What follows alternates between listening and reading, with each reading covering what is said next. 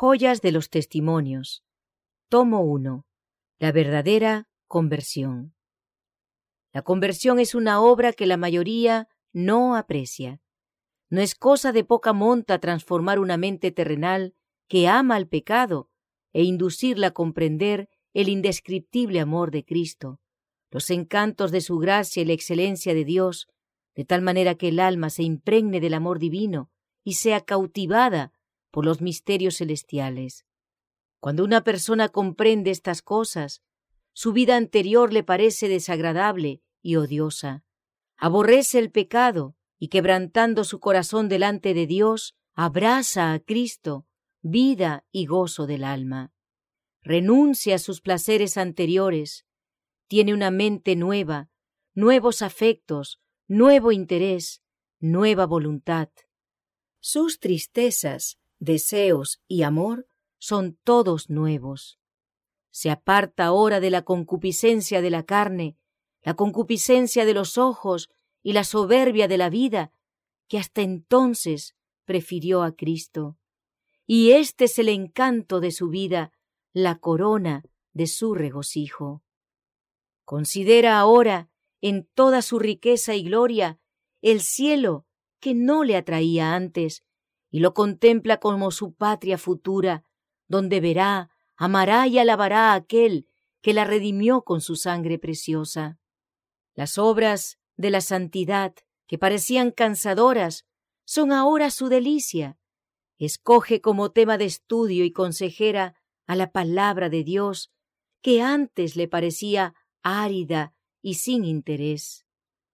Es como una carta que le escribiera Dios con la inscripción del Eterno.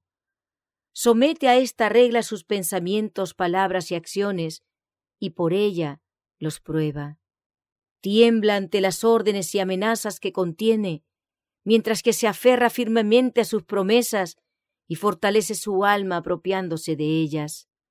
Elige ahora la sociedad de los más piadosos, ya no se deleita en la de los impíos, cuya compañía amaba antes llora por pecados que ve en ellos y de los cuales se reía antes. Renuncia al amor propio y a la vanidad, vive para Dios y es rica en buenas obras. Esta es la santificación que Dios requiere. No aceptará nada que sea menos que esto. Una súplica personal. Le ruego, hermano mío, que escudriñe su corazón con diligencia y pregunte ¿En qué camino viajo? ¿A dónde me llevará? Puede regocijarse porque su existencia no fue cortada mientras no tenía esperanza segura de vida eterna. Dios no permita que descuide por más tiempo esta obra y perezca en sus pecados. No halague su alma con falsas esperanzas. Usted no ve otro camino que seguir sino uno demasiado humilde para aceptarlo. Cristo le presenta aún a usted, mi hermano errante, un mensaje de misericordia. Venid, que ya está todo aparejado.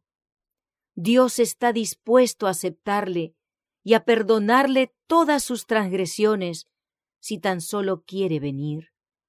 Usted ha sido pródigo, se separó de Dios y se mantuvo mucho tiempo alejado de él. A pesar de eso, él le recibirá ahora. Sí, la majestad del cielo le invita a acudir a él para que reciba vida. Cristo está dispuesto a limpiarle del pecado cuando usted le acepte. ¿Qué ganancia ha encontrado en el servicio del pecado? ¿Qué le ha aprovechado seguir la carne y el diablo? ¿No es miserable el salario que recibió? Oh, vuelva, vuelva. ¿Por qué habría de morir? Usted ha sentido muchas convicciones y remordimientos de conciencia, ha manifestado muchos propósitos y formulado incontables promesas, y sin embargo se demora, y no quiere venir a Cristo a fin de recibir vida. Ojalá que en su corazón se grabe la comprensión del tiempo en que vivimos, para que vuelva y viva. ¿No puede usted oír la voz del fiel pastor en este mensaje? ¿Cómo puede usted desobedecer? No juegue con Dios, no sea que lo abandone a sus tortuosos caminos. Para usted es asunto de vida o muerte. ¿Cuál escogerá? Es cosa terrible contender con Dios y resistir a sus súplicas. Puede sentir arder el amor de Dios en el altar de su corazón, como lo sintió una vez. Puede comulgar con Dios como en tiempos pasados. Si limpia su camino, puede volver a disfrutar las riquezas de su gracia y su rostro expresará nuevamente su amor. No se requiere de usted que se confiese ante aquellos que no conocen su pecado y sus errores. No es su deber publicar una confesión que haga triunfar a los incrédulos. Debe confesarse ante quienes corresponde, ante los que no se aprovecharán de sus yerros. Confiésese de acuerdo con la palabra de Dios y permita que sus prójimos oren por usted y Dios aceptará su obra y le sanará.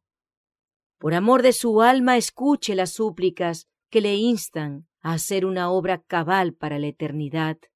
Ponga a un lado su orgullo, su vanidad y haga lo recto. Vuelva al redil. El pastor le aguarda y le recibirá. Arrepiéntase, haga sus primeras obras y vuelva a gozar del favor de Dios.